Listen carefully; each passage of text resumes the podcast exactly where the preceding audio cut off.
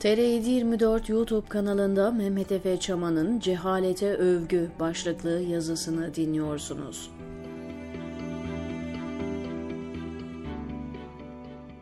Eski Türkiye'nin yeni Türkiye'den en temel farkı cehalet konusundaki tutumudur sanırım. Cumhuriyetin kurucu kadrosu tıpkı kendisinin öncülü İttihat ve Terakki gibi yanlış metotlarına karşın özünde halklarının aydınlanmasını, gelişmişlik düzeyinin artmasını, eğitilmesini, ilerlemesini hedeflemişlerdi. Kemalizm bir modernleşme hareketidir ve cehalete karşı tutumu da tümüyle dünyanın diğer modernleşme hareketlerine benzer.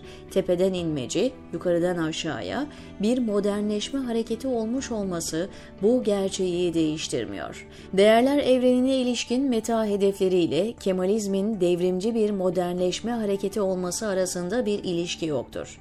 Kemalistler ne devleti yağmalamak için iktidara geldiler ne halklarının sırtına yapışıp kanını emen bir kene oldular ne de ülkelerine ve halklarına ihanet ettiler. Her modernleşme hareketi gibi Kemalistler de halklarının eğitim düzeyini yükseltmeyi amaçladı. Okullaşma kampanyası, okuryazarlık oranının yükseltilmesi, liselerin ve üniversitelerin açılması, kızların örgün eğitime, erkek öğrenciler gibi katılma koşullarının iyileştirilmesi gibi hamleler Japonya'daki, Latin Amerika'daki ve diğer Akdeniz havzası ülkelerindeki modernleşme hareketleriyle önemli benzerlikler gösteriyor. Kemalizmin modernleştirici etkisi Cumhuriyet tarihine damgasını vurdu. Bunu ille de ideolojik pozisyonlara göre olumlu ya da olumsuz gibi kategorilerde değerlendirmek gerekmiyor. Dediğim gibi yapılan tercihlerin kimine göre doğru, kimilerine göre ise yanlış olması da konumuz değil. Önemli olan okuryazarlık oranı, insani gelişmişlik düzeyi, eğitim seviyesi, okullaşma oranı, cinsiyetler arası eğitim seviyesi gibi objektif değerlendirmeye açık konularda ciddi ilerlemeler sağlanmış olmasıdır. Gelelim Erdoğan rejimine. Öncelikle şu tespitle başlamakta yarar var. Erdoğan ve avanisi eğitim sistemi ve oy verme davranışları arasındaki korelasyonu kavramış görünüyor. Esasen seçimsel prosedüre ilişkin tüm siyasal stratejileri bu korelasyon üzerine kurulmuş durumda desek yanlış olmaz. O da şudur. Eğitim seviyesi düştükçe Erdoğan ve AKP'nin aldığı oy oranı yükselmektedir. Diğer bir ifadeyle Cahiller Erdoğan ve rejimini tercih ediyor. Diğer taraftan mantıksal olarak eğitim düzeyi yüksek olan Türkiye vatandaşları Erdoğan'a oy vermiyor. Bu denklem kendisini bölgesel oy dağılımında da gösteriyor. Kıyı bölgelerde özellikle Marmara ve Ege'de AKP'nin aldığı oylar düşük. Çünkü bu bölgelerde eğitim düzeyi Türkiye satındaki diğer tüm bölgelerden yüksek. Fakat İç Anadolu ve Doğu Karadeniz gibi bölgelere baktığımızda eğitim seviyesindeki düşüşe paralel olarak seçmenin Erdoğan'a daha fazla itibar ettiğini gözlemliyoruz. Elbette yeniden vurgulayalım ki bahsettiğim durum bir nedensellik değil bir ilintidir. Korelasyonla determinasyon arasında fark vardır. Yoksa Erdoğan'ın mesela Doğu Karadeniz coğrafyasında seçmenden daha yüksek oy alması mesela Erdoğan'ın Rize kökenli olmasıyla da açıklanabilir. Yine de eğitim seviyesi düşüklüğü ve Erdoğan'ın aldığı oy arasında bir ilinti var. Hatırlar mısınız bilmem. Vaktiyle ki aradan çok uzun bir zaman geçmiş değil, AKP'li bir profesör cahillerin ferasetinden dem vurup AKP'nin bel kemiğinin cahil tabaka olduğunu matah bir şeymiş gibi kameralar karşısında anlatmıştı. Üstelik sıkı durun bu adam YÖK Başkan Yardımcılığı yapmış. İnanabiliyor musunuz? Elbette inanıyorsunuz. Lafın gelişi söyledim. Zira daha neler gördünüz siz, benim gibi. AKP en inanılmazı, inandırıcı kılan bir partidir. Olmaz, olamaz denilen her Hinoğlu hinlik de, garabet de bu AKP tarafından gerçekleştirildi. Tarihe geçtiler zaten. Fakat işin özünü kaçırmayalım ve vurgulanması gerekeni vurgulayalım. Kemalistler modernleştirici bir eğitim hamlesini öncelediler ve itiraf etmek gerekir ki oldukça önemli başarılara imza attılar. Sanıldığı kadar elitist de değildir bu eğitim hamlesi. Aralarında Erbakan, Demirel ve Özal gibi gayet ünlü simaların da olduğu on binlerce kırsal kesim kökenli Anadolu çocuğu sistemin okullarında okuyup mühendis hatta profesör oldular, başbakanlığa ve cumhurbaşkanlığına kadar da yükseldiler. AKP ve Erdoğan bu modernleştirici eğitim hamlesinin antitezidir. Kemalistler ne kadar eğitimci, modernleştiriciyseler Erdoğanistler de o kadar cehalete övgü yapar. Cahillerin iktidarı esasen İslamcı Müslüman kardeşler tipi Orta Doğulu siyasi hareketlerin ana damarıdır. Güçlerini buradan devşiriyorlar. Modernleşme geleneksel olanın tersidir. Başka bir tanımı olamaz zaten modernleşmenin. Geleneksel yapıların dönüştürülmesi temelinde muhafazakar İslamcılık modernleştirici hareketlere daima şüpheyle hatta nefretle baktı. Modern eğitim hamlesinin karşısında daha önceki geleneksel yapıyı destekleyen bir karşı çıkış refleksi İslamcı Milli Selamet Partisi ekolünün milli görüş ideolojisinin büyük babası partinin temel düsturudur. Fakat yanlış anlamayın. Eğitimsizliği kendi çocuklarına reva görmezler. Kendi çocuklarını bilakis en modern eğitim kurumlarında eğitirler.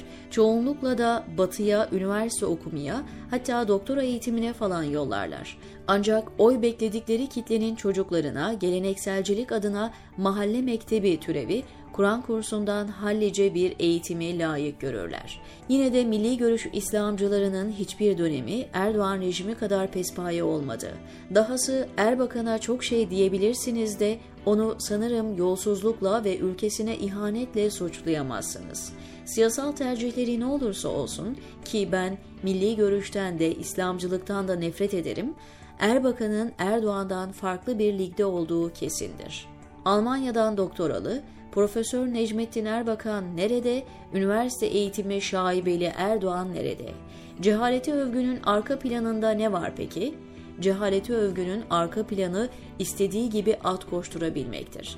Başka bir ifadeyle soygun düzeninin, hortumlamanın, devlet kaynaklarını kendi menfaatine kullanmanın, ihalelere fesat karıştırıp alengirli bağlantılar üzerinden hileli komisyonlar almanın, yandaşlarını zengin etmenin ve kendine haraca bağlamanın gereğidir cehalet.